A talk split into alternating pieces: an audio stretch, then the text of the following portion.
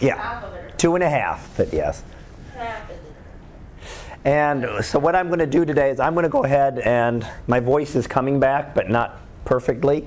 So I'm going to try to get started on chapter 13 for maybe the first hour if my voice holds up, and then go on. I ha- I do have another lab to work on, so I'm going to do another lab. So we're keep up on the labs that we're doing, and that way, if I need to lecture a little extra next week to keep to catch up on lectures, I can. And if not, and we stay up, then I won't even won't even worry about it.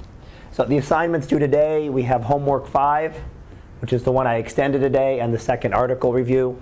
So you can get those in, and I'll take care of those hopefully this weekend. Uh, the iTunes quiz, I actually switched. That originally said it was due today. Apparently, when I put it in D2L, I put in the dates for next week, so I just extended it to next week. Yes, ma'am. So does that mean that my homework five is due tomorrow too? Yeah. Okay. And then the other ones this weekend, Quiz 5 is now up and available. That's on chapters 11 and 12 that we just finished. You can do that. And if you're going to do any corrections for exam 2, recall not as much credit as exam 1 because I already gave you some extra points on that one, but you can still get some if you want to turn those in on Monday as well. And then coming up next week, we have a homework on uh, homework due on Tuesday, solar, observations due on Tuesday. We'll probably go over the solar project as well on Tuesday. I'll be doing that as the lab, so that'll be our lab for Tuesday.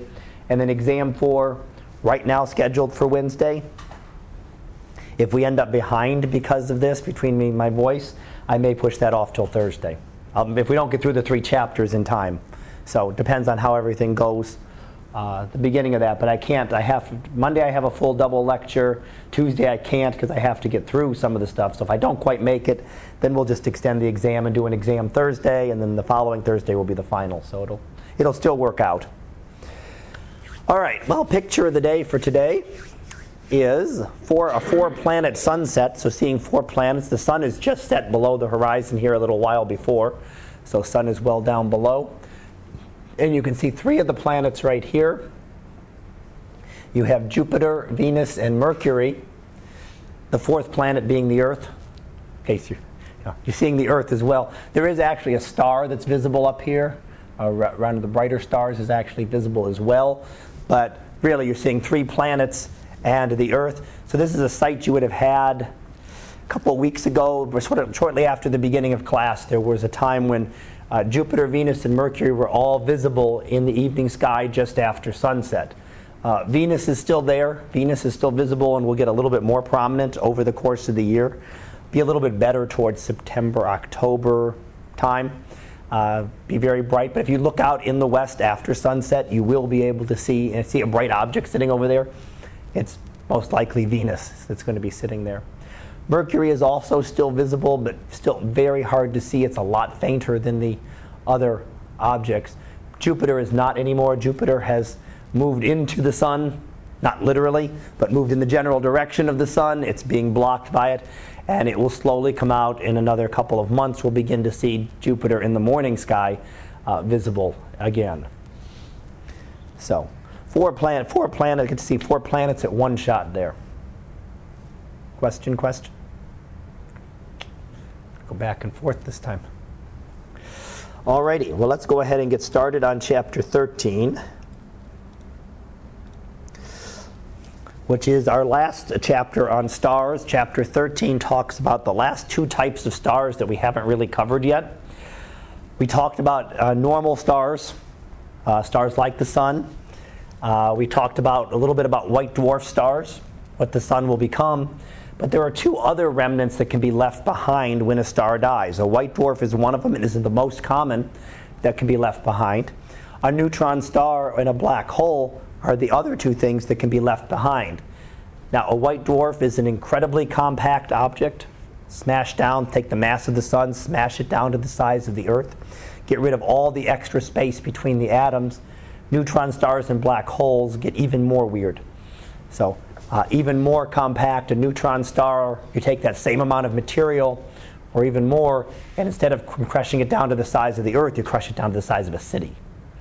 So you're getting that incredibly compact. You've not only squished out all the space between the atoms, but you've squished out all the place, all the space within the atom. So the electrons are gone, squished into the nucleus, and all you have is really a gigantic nucleus. You've gotten rid of all the extra space. And then black holes, we've heard of. Um, very, very weird objects.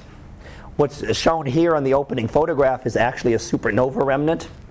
Uh, very pretty colors. The colors are false colors. You wouldn't see it if you were to look at it, you wouldn't see it looking like that. But the false colors typically will trace out different chemical elements. And we talked about supernovae when a star explodes, it'll send that material back out into space. It'll become the next generation of become part of the next generation of stars. And that's what you're seeing here. I don't have the color coding for it, but blue would be one color, green another would be another element, and the oranges and yellows would be another one. So, what we're going to cover in this chapter are first of all, we're going to start off with neutron stars and look at what a neutron star is, and then a pulsar, which is a version of a neutron star. It's a very specific case that happens of a neutron star, and we'll look at those. Uh, neutron star binaries, if you get two neutron stars orbiting each other, you can have a binary uh, system, a binary system of neutron stars. So you can have that as well. And then we're going to look at not just gamma ray bursts, but also X ray bursts. We get bursts of X rays, we get bursts of gamma rays that occur, and perhaps some of the reasons that those are happening are related to the neutron stars. Then we'll move in the second, uh, second half of the chapter. We'll talk about black holes. Look a little bit about Einstein's theories of relativity in terms of how to explain black holes and try to understand them a little bit. And then space travel. What would it be like if you were to travel near a black hole? And we'll look at some of the ideas there. And then finally, what kind of evidence do we have? Are there really black holes around? Know, they're a very great concept, do they, but do they really exist? Do we have any evidence for a black hole? A black hole, the idea of a black hole is that it has so much gravity that light cannot escape from it. Now, light doesn't mean visible light, light means anything. So anything, even something traveling as fast as light cannot escape from it, means nothing can escape from it. So how do you detect something when nothing can get out, can't give off any kind of electromagnetic radiation, can't send out any kind of particles? How do you detect something like that? And we'll look we'll look for the observational evidence that we have that black holes do exist. But let's start off with neutron stars here. Um, we had recall last time we had two types of supernova. There was a type 1, which is a white dwarf tearing itself apart. Once that happens, pretty much nothing is left. It's all gone. It has completely torn itself apart. And there is whatever was there of the original star, that white dwarf, is long since gone. A type 2 supernova, uh, part of the core may survive. So a little bit of it may be left behind, and that is extremely dense. So not just you know not just dense from things we think here on Earth, not just dense like a white dwarf, but as dense as the atomic nucleus. How dense is that? You can think about a teaspoonful of that weighing you know billions of tons. So one teaspoonful of the nuclear matter would weigh billions of tons, and that's what we call a neutron star. What happens in the collapse as a white dwarf star pushed all the electrons as close together as they could, if it collapses closer, you can push those electrons into the nucleus. The electrons and protons can become neutrons essentially, and you get a great big ball of neutrons. So it's really a great big atomic nucleus that is floating out there in space, but it's an atomic nucleus that you can actually see. So, in terms of size, it's about 10 kilometers across six miles across, you know, size of a city. But you have all the mass that was there in the star. All you've done is squish out all of that space that existed between it. So all the space is gone, all the space between the atoms is gone, all the space within the atoms is gone. You got rid of all the empty space, and all of a sudden you have this gigantic nucleus out there in space. Now, to give an idea of the size, there's an example not of a true neutron star, but a model of a neutron star uh, next to Manhattan Island. So, giving you an idea of how big these are. They're not very big. Uh, the size of the size of a city, but they're going to have the mass of the sun. They have the mass of the sun. They're actually they're also going to have the gravity of the sun. So their gravity is extremely intense, and in fact, they might have one, two, three times the mass of the sun. It means that they can have the same gravity as the sun, or even a little bit more. And when you get very close to one of these, the gravitational effects become very intense. So you're going to get very, very strong gravity. A neutron star would have a solid surface, but you're not going to go land on it. Even if it were cooled off, first of all, they'd have a very high temperature and you'd be vaporized before you got there. But the gravity is too high. Even for a white dwarf star, if you were to actually try to land on that, you'd be crushed flat by the gravity. The gravitation is that intense that you would not be able to physically walk on it. Yes, it does have a solid surface, unlike our sun, which does not. Now, our sun is just a gas, big ball of gas that gets denser and denser as you go further down. Here you would have a solid surface, but again, you're never going to be able to land on it. First of all, you're talking temperatures of hundreds of thousands of degrees, so vaporize anything immediately. And an intense gravity that even if you waited the trillions of years it would take for one of these to cool off, the very intense gravity would squish you flat if you tried to you know, step on, step onto it. Well, you wouldn't even get to that point because your spacecraft would be squished flat as it, as it landed. It would just be crushed right into that neutron star.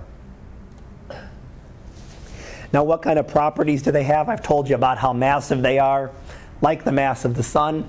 I've told you about how uh, big they are, about the size of a city. They also rotate.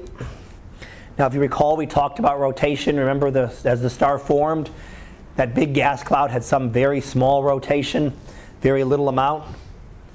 And as it collapsed down to form the star, it spun even faster. So it went from taking maybe millions of years to spin around once to spinning down and spinning around like the sun maybe in about a month, taking about one month to make a rotation. As you collapse the core of the star, the same thing happens again. It spins faster and faster as you take that material and crush it down it's going to spin even faster. So you have this thing the size of a city spinning in less than a second. So making one spin, one rotation in less than a second. And in fact, some of them rotate three, four times a second. Some of them will rotate, we'll see that it'll rotate actually hundreds of times a second. So they rotate extremely fast compared to anything else that we've looked at. Know, the Earth takes a day, Jupiter takes about 10 hours, uh, the Sun takes about a month, other objects take a lot longer. These are the fastest rotating objects that we know of in terms of fractions of a second to orbit, just to spin once. And that means that they're at the verge of tearing themselves apart. They're spinning that fast. If you imagine anything spinning that fast, you know, try to spin, you know, the Earth three times a second, what's going to happen to it? It's going to rip itself apart, right? The forces are just going to tear it apart. It's not going to be, its structural integrity is not enough to be able to spin it that fast. So these are so dense they could actually spin at that rapid field. Now, the other thing that gets condensed as it collapses is the magnetic field. So, as it collapses, the magnetic field lines condense, and the magnetic field gets much, much stronger as well. So they rotate very quickly, extremely strong magnetic field, high mass, mass of the sun or larger, and a very small size. So very unusual objects compared to anything else we've talked about so far. They're not like any of the other stars. Other stars have magnetic fields, but relatively weak magnetic fields, more like that of our sun. They rotate. Some of them will rotate faster, some will rotate slower. No regular star would be able to rotate this fast. If you tried to spin the star, sun to rotate this fast, it would tear itself apart as well. But these properties allow us to see certain things about a neutron star. And one of the things that was discovered early on, this was 1967, was discovered a pulsar. Now, it was not known what this was at first although we're going to find out that it actually is a neutron star. But it was uh, radio telescopes were really picked up in the 1950s and gotten great in the 1960s. And you'd look for different, you'd look for the intensity, you'd look at the brightness of an object. And you found an object, and what was found here was that this object got brighter and emitted little pulses of radiation time scale here is in seconds. This whole thing is about 35 seconds. So how did this thing pulse and pulse, you know, very regularly every, you know, what? Second and a half or so, every second and a half to 2 seconds. You know, very unusual when you see something going that regularly. And in fact, one of the first things that it was thought was could this be could this be an extraterrestrial signal? Could this be a sign of intelligent life?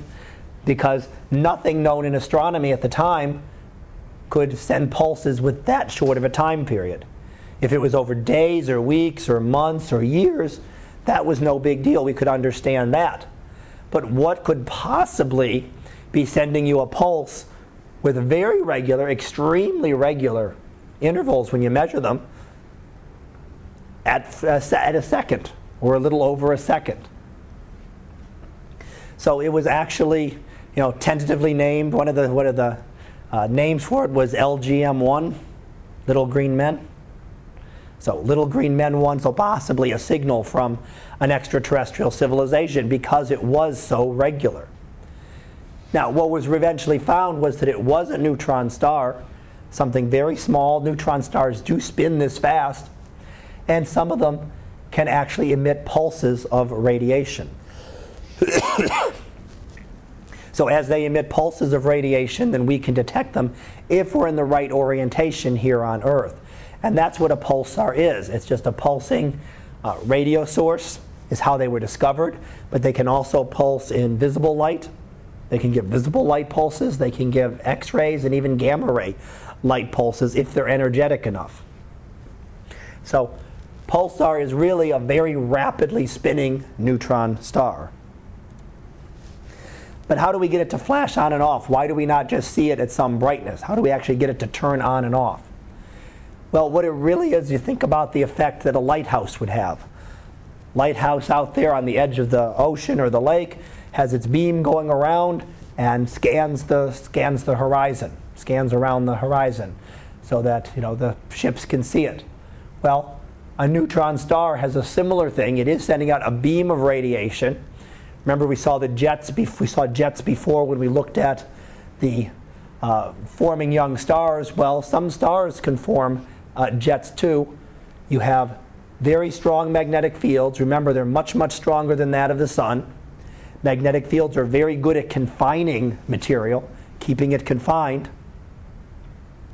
That means the only place that material can actually escape are through the poles.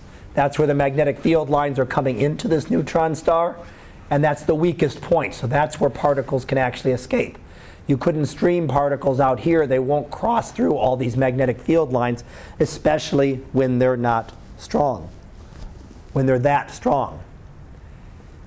So this is spinning. Here's the magnetic field. Magnetic field pointed here. Imagine this is rotating up and down, or rotating around an axis that goes up and down. It spins. And that beam will then spin out and point at different parts of the universe.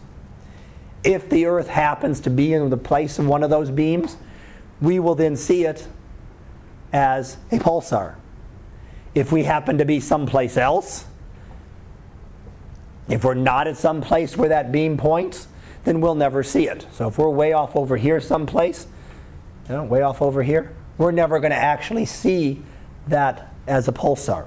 It's still there, it's still pulsing, it's just not visible to us. And you can do the same thing with a uh, lighthouse, right? If you're not in the path of the beam, if you're well out of that, far above it, far below it, you're not going to see that beam shining right into your eyes. Whereas if you're on the ship that's exactly in the path of it, you're going to actually get that bright glow as it comes as it comes through. So it's only a very special case where not every every pulsar is a neutron star. Eh, there is a neutron star there, but we don't necessarily see every neutron star as a pulsar because this can be a very narrow beam. So unless it happens to point right at us, we're never going to see it. Now, these pulsars slow down, slow down relatively quickly over time, uh, relatively quickly, astronomically, meaning tens of millions of years. Once that happens, The neutron star is almost impossible to see. Now, this neutron star may be hundreds of thousands of degrees, very high temperature, should be very bright, but it isn't because it's so tiny. You're trying to see this thing the size of a city, and you're talking about looking for that light years away. So, no matter how bright it is, unless it's sending us these pulses, it's almost, not quite, but almost impossible to see. So, they become essentially visible to us, invisible. The pulsars will also not be visible if the jets never point towards us. So, if that jet is spinning around and uh, pulsar spins out in space and it has a jet that's going here and circling around in a big circle there. If you happen to be in that beam, you're going to see it. But if you happen to be, you know, right in the middle of it, it's making a big circle around you, but it never points at you. You're never going to be able to see that as a pulsar, and it's going to be very hard to detect that neutron star. So it's a lot of mass, but very hard to detect. But can we? Well, here's one. Here's one we can see. We looked at this image before, not quite as much detail. This is the Crab Nebula. That was a supernova explosion that occurred in 1054. Right about here in the center of that explosion, if we zoom in on that and look at that, this is actually looking in the visible and in X rays. We can detect the pulsar, and that's actually visible there jets of material coming out of it. And if we look here, zooming in again, there's the, there's the area of the pulsar. If we zoom in again, there it is. You know, now you see it, now you don't. It's gone. So it emits that beam and it, gets, it glows bright for a tiny fraction of a second, and then it fades off again. Then it brightens again for a tiny fraction of a second, and again turns back off. So it's not like flipping a light switch on and off, it's the way it's spinning, but it's the same effect. You see it, it's either there or it's not there with a very regular uh, pattern. And we can actually see this one, the crab pulsar, is actually visible in visible light. So, not just radio waves, which is how the first ones were discovered, but visible light as well. Now, I said that the uh, Crab Nebula is actually visible in other parts of the spectrum. And these are looking at gamma rays. So this is, these images are actually detecting gamma rays. And there is the crab pulsar. And you can actually see a little bit, especially the uh, Geminga pulsar, which actually happens to be located pretty close to it in the same general direction of the sky. You can see how it's very faint, almost invisible, bright, faintens again, gets bright again, with that same kind of pattern. These ones are very quick. The period is about a quarter of a second. So that means this thing is whipping around about four times a second.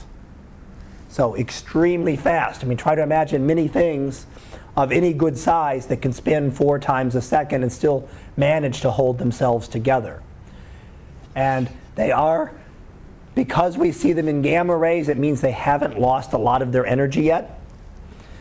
So as they fade down, they will emit only X-rays will remain, or X, sorry, only radio waves will remain. But when they're very young, a pulsar that's very young, crab pulsar is only about a thousand years old, right? We know we saw the supernova explosion a uh, little, over, little, little under a thousand years ago.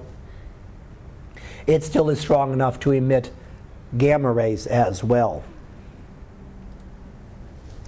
Now, can you find a neutron star all by itself? It's not easy, but you can. And this is one that's been taken in the 1990s. It was discovered in, by Hubble, the Hubble Space Telescope. They said they're extremely hot. Core of the sun was a lot hotter. This one's about 700,000 degrees. And it's a million years old. Imagine how hot they are when they're just formed. So, extremely hot. This one was able to be picked out here. We can get it from what it is from the high temperature. Nothing else will be able to handle that kind of temperature. And it was observed here in 96 and then observed later in 99 a couple of times in March and September that you could actually detect this one visibly. So it has to be close enough to be able to be seen And you've got to be looking in the right, right direction, you know, catching it almost quite by accident. It's not something that's just going to stand out at you when it's not visible to us as a pulsar. If it's visible as a pulsar, then it is. It's standing out, shining this light at us, making it glow, saying, Here I am, you know, shining a flashlight out, saying, Here I am, here I am, come find me. If it's not, if it's either slowed down enough after a million years, pulsar is reaching the end of its life, so it may not emit a lot of radiation in that form, or it may just not be pointed towards us, then they're much, much harder to find. They can be, but there's only a few cases like this where pulsars have been found or sorry, where neutron stars have been found, you know, independently of finding them with either within a supernova remnant or as a pulsar. All right, binary stars, neutron star binaries. How do we put two neutron stars together? Well, neutron stars can orbit each other just as a uh, regular stars can, and you get them orbiting around each other. Uh, again, just like an orbit, which is interesting because it means that when you have a supernova explosion, which is how you form a neutron star, right? The star tears itself apart. It's a pretty violent explosion, but it's not violent enough to tear apart a star. Because if it were, then we wouldn't see the neutron star. We wouldn't see two neutron stars orbiting each other. That means you must have had two supernovae occur there, one Earth, one first, and then the other one must still have been a star at the time, and then that one must have gone supernova, leaving another neutron star behind. But one of the things that we see from some of these uh, neutron stars are X rays. So, X ray material, these are actually what's seen near the center of our galaxy, and it's a burst of X rays. Doesn't look like anything fabulous, fabulous, right? Before, emitting some X rays, not much here emitting a lot of X rays for a short period of time. So, a little bit of an outburst in X rays. Again, it doesn't look, it doesn't look, the pictures don't look that amazing, but what this really is, is the same kind of thing that we see in on a white dwarf star. We talked about a nova. A nova was when material came from a main sequence star onto a white dwarf eventually build up to a critical mass and ignited and caused an explosion on the surface. Well, it happens on a white dwarf star. There's no reason it couldn't happen on a neutron star. Right? You got a neutron star in a binary system. It can collect material from it, from its companion, but it's going to be a much more intense explosion. You're not gathering this material onto a neutron, onto a white dwarf anymore you're gathering it onto a neutron star with a much higher gravity. So when you get enough there because of that intense gravitational field, instead of emitting a burst of visible light, they actually emit bursts of X rays.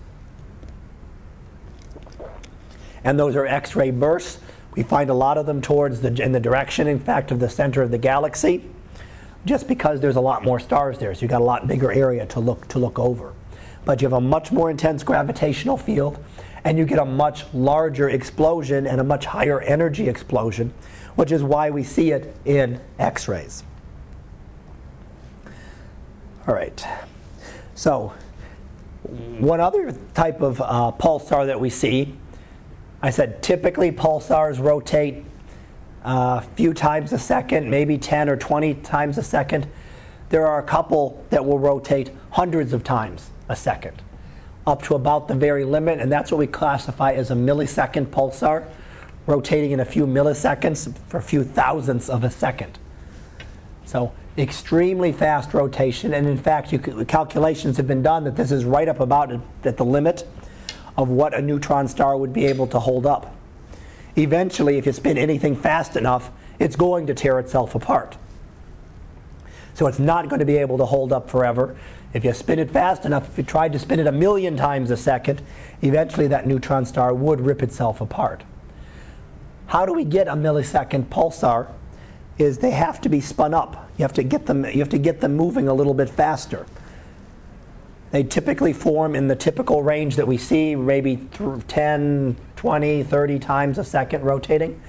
If you want to get it going a little bit faster, you have to have matter spiraling into it, and that's what is shown here in red the material is spiraling around. And if the neutron star is rotating in the right direction as this material comes in, every time it hits, gives it a little kick, gives it a little push, like pushing a kid on the swing. If you push it each time and you push it with a regular uh, pattern, it will speed up.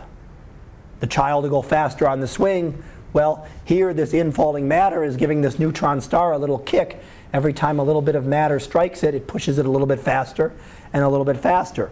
So instead of slowing down over time, which would be what you'd expect, when you have material in there pushing it and applying this extra energy, it actually can rotate faster and faster.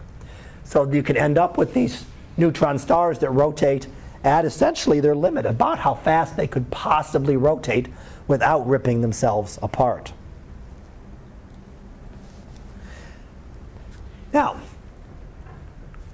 here is a, uh, the diagram is showing a globular cluster. Globular clusters, if you recall, are very old.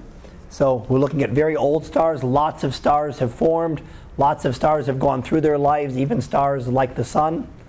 And when we look at them, we see, so we can see if we're looking for a lot of neutron stars, that's a good place to look because all the stars that would have become neutron stars have gone through their lives within that globular cluster.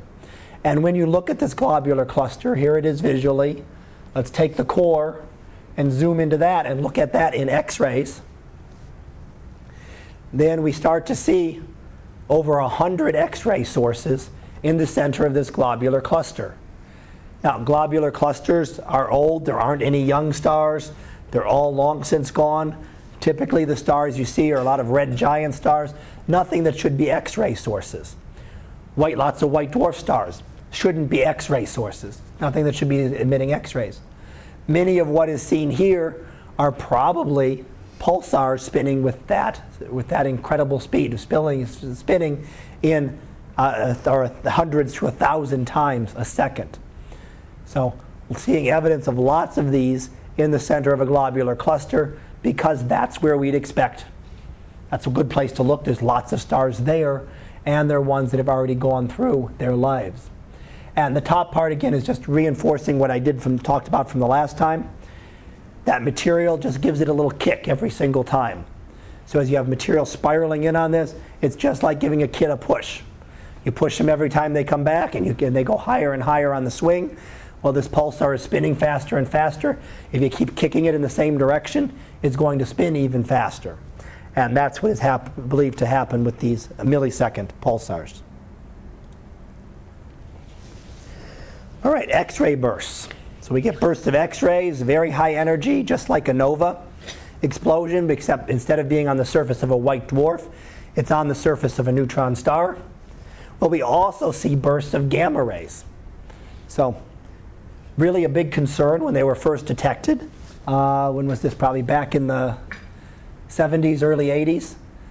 Um, in fact, they were discovered by looking for uh, things here on Earth, looking for nuclear explosions here on Earth or violations of like the, te- uh, the test bans.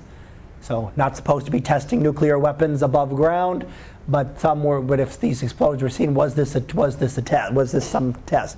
That's actually how they were first discovered, but they were found to be coming from space, and there's lots of them. This is over 2,000 plotted here that are found. And what you might notice is that they're really just spread out over the entire universe. This is a map of the entire universe. So, looking from the North Pole, South Pole, all the way out to the east, all the way to the west, take the entire celestial sphere, both hemispheres of it, spread it out, and look at everything at once, you see that there's really no pattern to where these form. They're not just in our galaxy, they might be just down here. They're not clumped in one area or another area or another area. There's not many big areas where there aren't gamma ray bursters.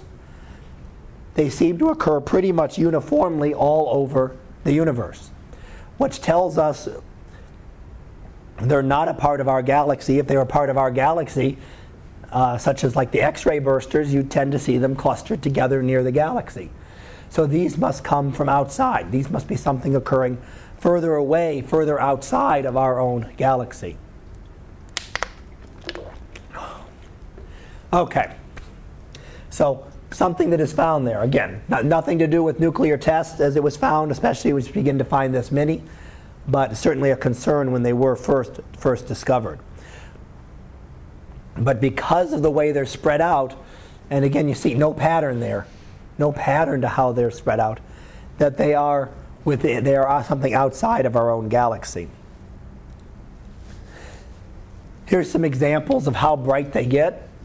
Uh, these are the light curves, just showing how, how many gamma rays you're detecting every second over time periods of, in this case, tiny fractions of a second. So here was an incredible burst where it uh, went about four times more, but only for a tiny fraction of a second. This one lasted a little bit longer. I had a burst and maybe some bursts on top of the burst, but it lasted a number of seconds, you know, 30 or so seconds. Another one lasted a couple seconds. Again, a very bright burst, uh, maybe four, five, six times brighter than the typical background, what was detected before. You know, 5,000 counts, what's detected afterwards, about 40,000 counts, about eight times brighter. So definitely a very significant burst. But we've already talked about you know, bursts of visible light coming from explosions on a white dwarf star. We talked about visible for, um, examples of X-ray, bursts of X-rays coming from explosions perhaps on the surface of a neutron star. So where are we going to get gamma ray bursts? And no, it's not the explosions on a black hole. Might be the next thing you might jump at, but it won't be that. But what, what is going to cause these gamma ray bursts? Well, first of all, we find them. In some rare cases, we've actually been able to measure distances to them. And we're seeing things that are 2 billion parsecs away. Okay, 2 billion is a big enough number to try to imagine as it is. And 2 billion parsecs, which in, is a very large measure of distance, is really hard to imagine. A parsec is about three, a little over three light years. So you're talking about seven and a half billion light years away. That means these are things that when those gamma ray bursts occurred, the Earth and the Sun and all of that had not yet formed. The light, that light and that energy has been traveling through space for more time than the Earth than since the Earth is formed. It's also back about halfway to the origin of the universe. Universe being about 14 a billion years old. Here we're going back about half that. So on some rare occasions we can actually measure distances and we're learning that they're not not nearby objects, not just are they all over the universe, but they're also very very far away. So you're looking at these objects as here in the visible light, you know, there we've managed to identify the object, but very far, very far away, you see some closer galaxies, um, a very, very distant object. So, what do we think they are, they're formed? Well, there's a couple of models that are put forward to explain a, ga- a burst of gamma rays. Uh, one of these is uh, involves a neutron star or in fact a neutron star in a binary system, bless you, as those two neutron stars orbit around each other, over time their orbits are going to decay and they're going to get closer and closer and closer together. And eventually, as those orbits decay, they would coalesce and merge, and you'd form a dense object at the center with a disk of material around it, and that burst could give out some kind of bursts of gamma rays. So as these two neutron stars coalesce together, you might get this great burst of gamma rays. The other thing that might do that is a collapsing star. this goes back to a type 2 supernova. Type 2 supernova, massive star reaches the end of its life, it becomes unstable. Well, that's exactly what we're talking about here is that the star collapses, that core collapses and rebounds and explodes. But what some of the models show is that even though it rebounds with a lot of energy, there's a lot of material in that star it's trying to push away. And there are models where even though the, the supernova tries to occur, it stalls. You're trying to push out a lot of energy, you're trying to push out all that material of the star above you you lose energy doing that. If there's enough material around it, you can actually contain the supernova, you can stop it. If you stop it, well, there's still no energy source. It's going to collapse back down. So you're trying to get a supernova here. It doesn't quite happen. It collapses, forms a black hole. That black hole starts sucking in matter. As it starts to suck in matter, it gives off a lot of energy. Not from within the black hole, but from the disk of material around it, outside of the black hole itself. And that restarts and gives you a much more energetic supernova than you would have had in the first place much more energy actually restarts the supernova and starts it going again. So these are two models that are suggested, and one of them, in fact, this burst looks like a really, really bright supernova. So gives some evidence towards the hypernova model that perhaps this is what we call a hypernova. Supernova would be would form a neutron star at its center. Hypernova would be where that didn't quite work. The star was maybe too massive, it couldn't throw off enough of that material. And it collapses again, forms that black hole, and once that black hole forms and starts spinning in matter, it restarts the explosion and tears it apart. So, this is one little bit of evidence that perhaps we're seeing a very, very bright, very, very strong X ray emission here. And at this one, if you can see, there's something bright left at the center, some sort of material, but there's actually a little bit of shell around it where the material has now finally begun to be thrown off. So, good idea that there might be a, hyper, that a hypernova being an extremely strong supernova that involves the formation of a black hole. So, speaking of black holes, and if we recall, let me put the numbers back up here. A white dwarf a white dwarf had a limiting mass of about 1.4 times the sun. If you recall, that's as massive as it could be. If you had any more mass than that, the, the pressure of the star could no longer hold itself up and it collapsed down. And it would collapse down and explode as a type 1 supernova. So there's a limit to the mass of a white dwarf. A neutron star has a limit too. About three times that of the sun. So you compress down to all neutrons, and those neutrons are pushing against each other, and they're holding the star up. They're keeping it from collapsing. There's no energy source in any of these stars. If you've got more than about three times the mass of the sun there, even those neutrons can't hold up. So the neutrons crush in on themselves and this new object collapsed down a little bit smaller. So it becomes smaller and smaller and smaller and smaller and denser and denser and denser and denser and eventually reaches the point where that gravity is so intense that even light cannot escape. So if you imagine here's the earth imagine we can launch it, you launch a rocket off into space I can send it with enough speed if I give it enough initial speed, it's going to escape from the Earth. It's going to get off the surface of the Earth and head off into space. If I don't send it with enough speed, it goes up and it comes back down. Right? If I throw something up in the air, gravity pulls it back down. If I could throw it fast enough, couldn't come close, but if I could throw it fast enough, you know, I could throw it off into space you're actually standing on the surface of some of the asteroids, you'd be able to do that. You could actually launch something into orbit by hand because the gravity is so much lower. A black hole is so intense that the escape velocity, how much you need to need, how much speed you need to escape from that object, is greater than the speed of light, meaning that even if it's a black hole, light will be turned around. So even light can't escape. It's not moving fast enough. It's going to try, and it's just going to be captured in by the black hole, which is how it gets its name. It's a great hole. It gathers everything around it, and it gives off no kind of light, no kind of energy uh, of any type. So, not only can light not escape, but radio waves can't escape, X rays can't escape, gamma rays can't escape, particles can't escape. So, once something is within the limit of a black hole, there is no way for it to escape.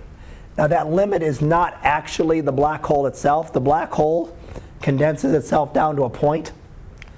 I made that way too big for scale. I mean, technically it comes down to a point. So imagine all of that material crushed down to, you know, the size of an atom or smaller. Incredibly tiny. So made that way, way too big for scale. But there's some surface around it, a theoretical surface, at which the escape velocity is equal to the speed of light. Anything that gets within that area is trapped and will never get out. Anything outside that area can escape. So if, if there's material just outside this edge of the black hole, you could actually get away. It's only once you cross that boundary uh, that, you're, that you're stuck. And that boundary depends on what the mass of the size is. So I'm going to give you some here. That's actually called, that border is called the event horizon.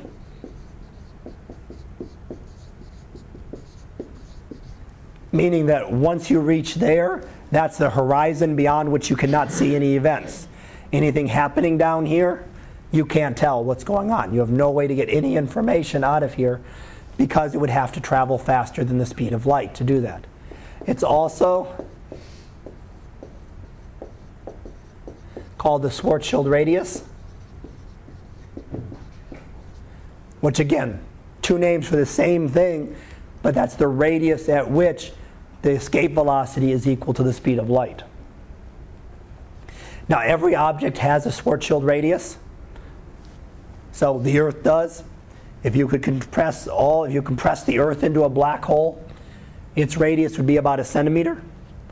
That would be, if you got closer to that, all the Earth's matter compressed, down to less than a centimeter, the Earth would be a black hole. Anything that got within that centimeter would be trapped forever, unable to escape. The sun has a lot more mass. Its Schwarzschild radius, its event horizon is a little bit bigger, about three kilometers. So a one solar mass object or a one solar mass black hole, if you got within about three kilometers, you'd be trapped forever. Now, a bigger object, if you've got 10 times the mass of the sun, it's even bigger and bigger. So that really depends, that Schwarzschild radius depends on how much mass you had in your object. And again, once you get down to the event horizon, once you get down, you collapse that, you can't know anything that goes on in here. So there's your black hole. If you want to take a trip into the black hole and visit, once you cross that event horizon, then you can see what's going on in there. But you can never get back out. Because in order to get out from in here, you have to be able to travel faster than the speed of light.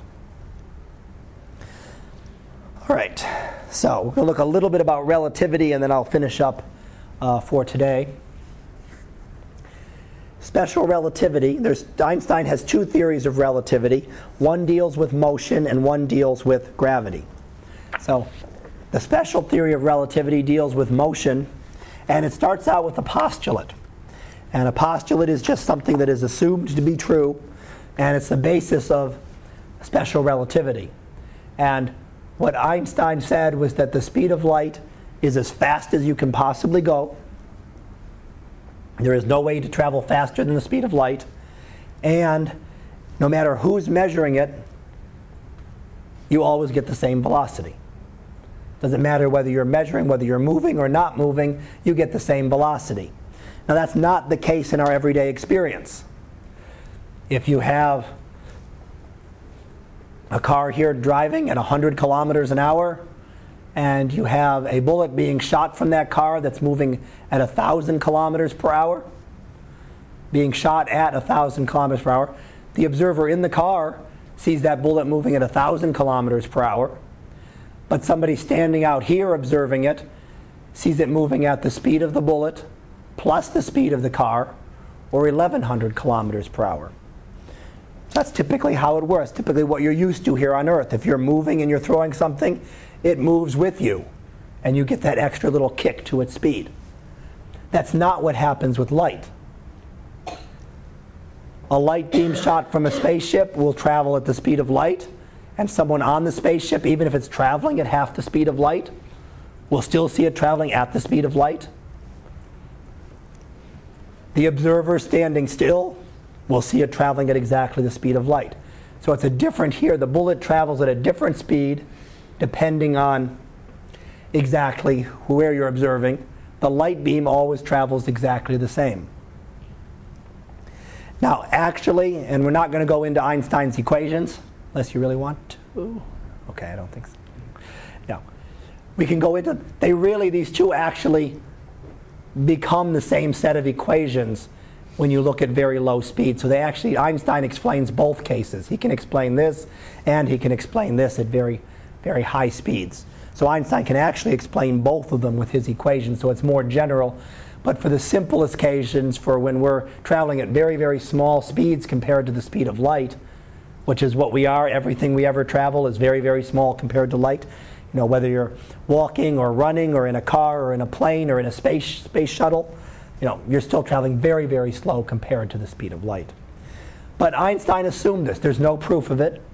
So if we ever find that there is possible to travel faster than the speed of light, that throws out all of Einstein's general relativity because his is based on that assumption that there is no way to travel faster than the speed of light.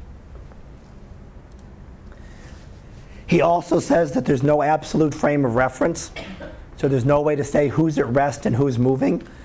So if uh, you're out and observing that things are exactly the same whether you're moving or whether you're standing still and everything else is moving around you. And that there is no difference between space and time. They're not two separate things, they're two separate versions of the same thing. And that's what we call a space time. So you unify them together, you call that space time, but they're all interrelated together. So you can't separate space and time as we typically do in everyday life under Einstein's equation, space and time are constantly intertwined. So you can't separate the two of them. So no absolute frame of reference, no way to tell who's moving. So am I, you know, if I'm walking around the class, am I the one moving or am I standing still and everything else is moving? What Einstein says is that there's no experiment that we could do that could tell the difference between those two. There is no experimental way to say who is really doing the moving, that the results of the experiment should be the same regardless of whether I'm doing the moving or you're doing the moving or whether the sun is moving in a specific direction relative to a star or that star is moving in a direction, opposite direction relative to the sun. There's no experiment that we can do that will tell the difference between those two. So special relativity really has to do with motions and how things move. General relativity also has a postulate that says that if you're in a closed system, there's no way to tell if you are in a gravitational field or accelerating. So we're sitting here in the classroom, the windows are blocked off. There's no experiment that I can do that says that the experiment that I do would be exactly the same results whether I am standing standing on the surface of the Earth or being accelerated out in space at, that exa- at the same rate. If, the, if I'm accelerating out in space and this building is constantly accelerating, then I would not be able to do any experiment. I could drop a ball, it's going to fall to the ground exactly the same. Now, that doesn't mean being out in space. If you're out in space and not moving, or moving at a constant speed, then you can certainly tell the difference. But what it's saying is that if you're out in space and you're accelerating, you're constantly moving faster, and you're moving at a higher velocity every single second than the second before, there's no experiment that I can do within that closed system. I don't have windows to look out and see any motion. There's no experiment that I can do to tell the difference between these two. So it's really relating accelerations to a gravitational force and there's no way to tell the difference between the two of the, between those two. Could be accelerating at the same rate, 9, uh, 9.8 meters per second every second. If I'm going that much faster every second, if the uh, rocket is accelerating me at that rate, uh, again, no experiment that I can do will tell me the difference between those two. And what that means, what it, what it comes out to when you actually when you go through Einstein's equations, is that matter bends space and time. So you look at that here, you have a uh, table with a cloth stretched on it, and if you put something heavy in it, what Einstein says the gravitational field is, is that that piece of matter deforms space and time. Now we're looking at two dimensions. If you can take this as three or four dimensions and imagine it being warped, good for you. I can't. I can't imagine, you know, three dimensions and bending into a fourth dimension because we can't visualize it. It's not something with everyday experience. So we go down a dimension. Imagine space as this flat sheet, and if you put something very heavy on this sheet that everybody's holding, it will move down. It will bend that, and it will distort the space and time around it. And that's what a black hole does. The more mass you put there, right? If I put a tennis ball, hold a sheet, and we put a tennis ball on it, might dent it in a little bit. If we were to take a bowling ball and put it on there, it's going to dent it a lot more. The larger mass is going to make a bigger, bigger, um, bigger de- de- deforma- deformation of space. And a black hole, at the point of a black hole, means that that point becomes essentially infinitely deep. It goes down forever. But what that does is that redefines how things move. First of all, that's how it explains the orbits of the objects. Each, each object, the sun deforms space and time around it so that the Earth then moves in the path defined by that new space time that the sun has modified. So if the sun were not there, the Earth would not would orbit straight, not because of forces, as Newton said, but because space would no longer be deformed. But it also bends the paths that light would take. So if you were to try to look at light near a black hole or nearest gravitational object, you would not you would be able to see that it changed its position. And this was one of the first confirmations of Einstein's relativity that was done in 1919 uh, shortly after he presented it, a couple of years afterwards. And what Einstein's theory is, did was make a prediction that said if you look at light near a gravitational object, it's going to be bent nearest a massive object. Well, the only massive object we have nearby that's really, really massive is the, is the sun. So, what he says is that if you were to look at the stars now, and then look at the stars when the sun's when they're passing right right by the edge of the sun, you should see a difference in the positions. And it made a prediction as to how much you would see, how much variation you would see in the positions of the stars. Well, all good and fine, but typically you can't observe stars by the sun, right? Stars kind of sun's kind of bright, blocks out all the light from the stars, except during a solar eclipse. Solar eclipse blocks out the light from the sun, it becomes dark, it is nighttime, and the stars would come out. So an expedition was done to travel to the time of a solar eclipse, to view it, and to take pictures. Take pictures of the star field around the sun, and then compare them to what would have been seen six months before when the sun was nowhere near that. And it was found that the, st- the stars did deflect.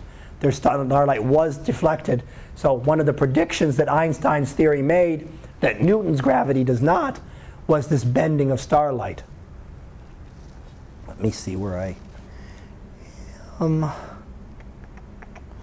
you know what? I'm going to go ahead and stop right there because I have one other thing I want to do. I want to review this on Monday and then go back over that. So I'm going to go ahead and stop. I don't think my voice would hold up to another another hour anyway. I do have a lab that a lab we can work on, so we'll catch up on our labs at least. Get those get those caught up, and then I should be able to put a little bit more in. Hopefully, about three days to rest. My voice will be back to normal on, on Monday. So hopefully we get through chapter 13 and into 14 on Monday. If we don't get through 15 by Tuesday, then the exam will end up being on Thursday instead of on Wednesday. Yes, sir. I have a question. Yeah. How do you access the pictures um, for the iTunes? Because I looked on the content page and there's no way to pull it up. To get the pictures? Yeah. Yeah. If you go on the go on the photo here, there's an archives link at the bottom, So do I just like, and that'll have every. do I um, click on the, the image on, on the on the homepage of the of the D2L page? You can, or you can go right to the apod.nasa.gov. Right up here. You get that? Don't worry about the archive pair. Let me go back to the other one. That would be the regular website. apod.nasa.gov slash apod. You can go APOD. slash dot nasa dot gov slash apod. And then you can go down to the archives. You should be able to do that direct from that site if you scroll on the home page, if you scroll to the bottom. You should still see this archive link. And if you click on that, it'll open up the archives. And that'll go back, you know, the last however many years they've been doing this of pictures. So, you know, that'll go back to, what is it, 2000 and 1995. So, but you can go and click any of them. You you can look at any of them that way. Okay. Any other questions?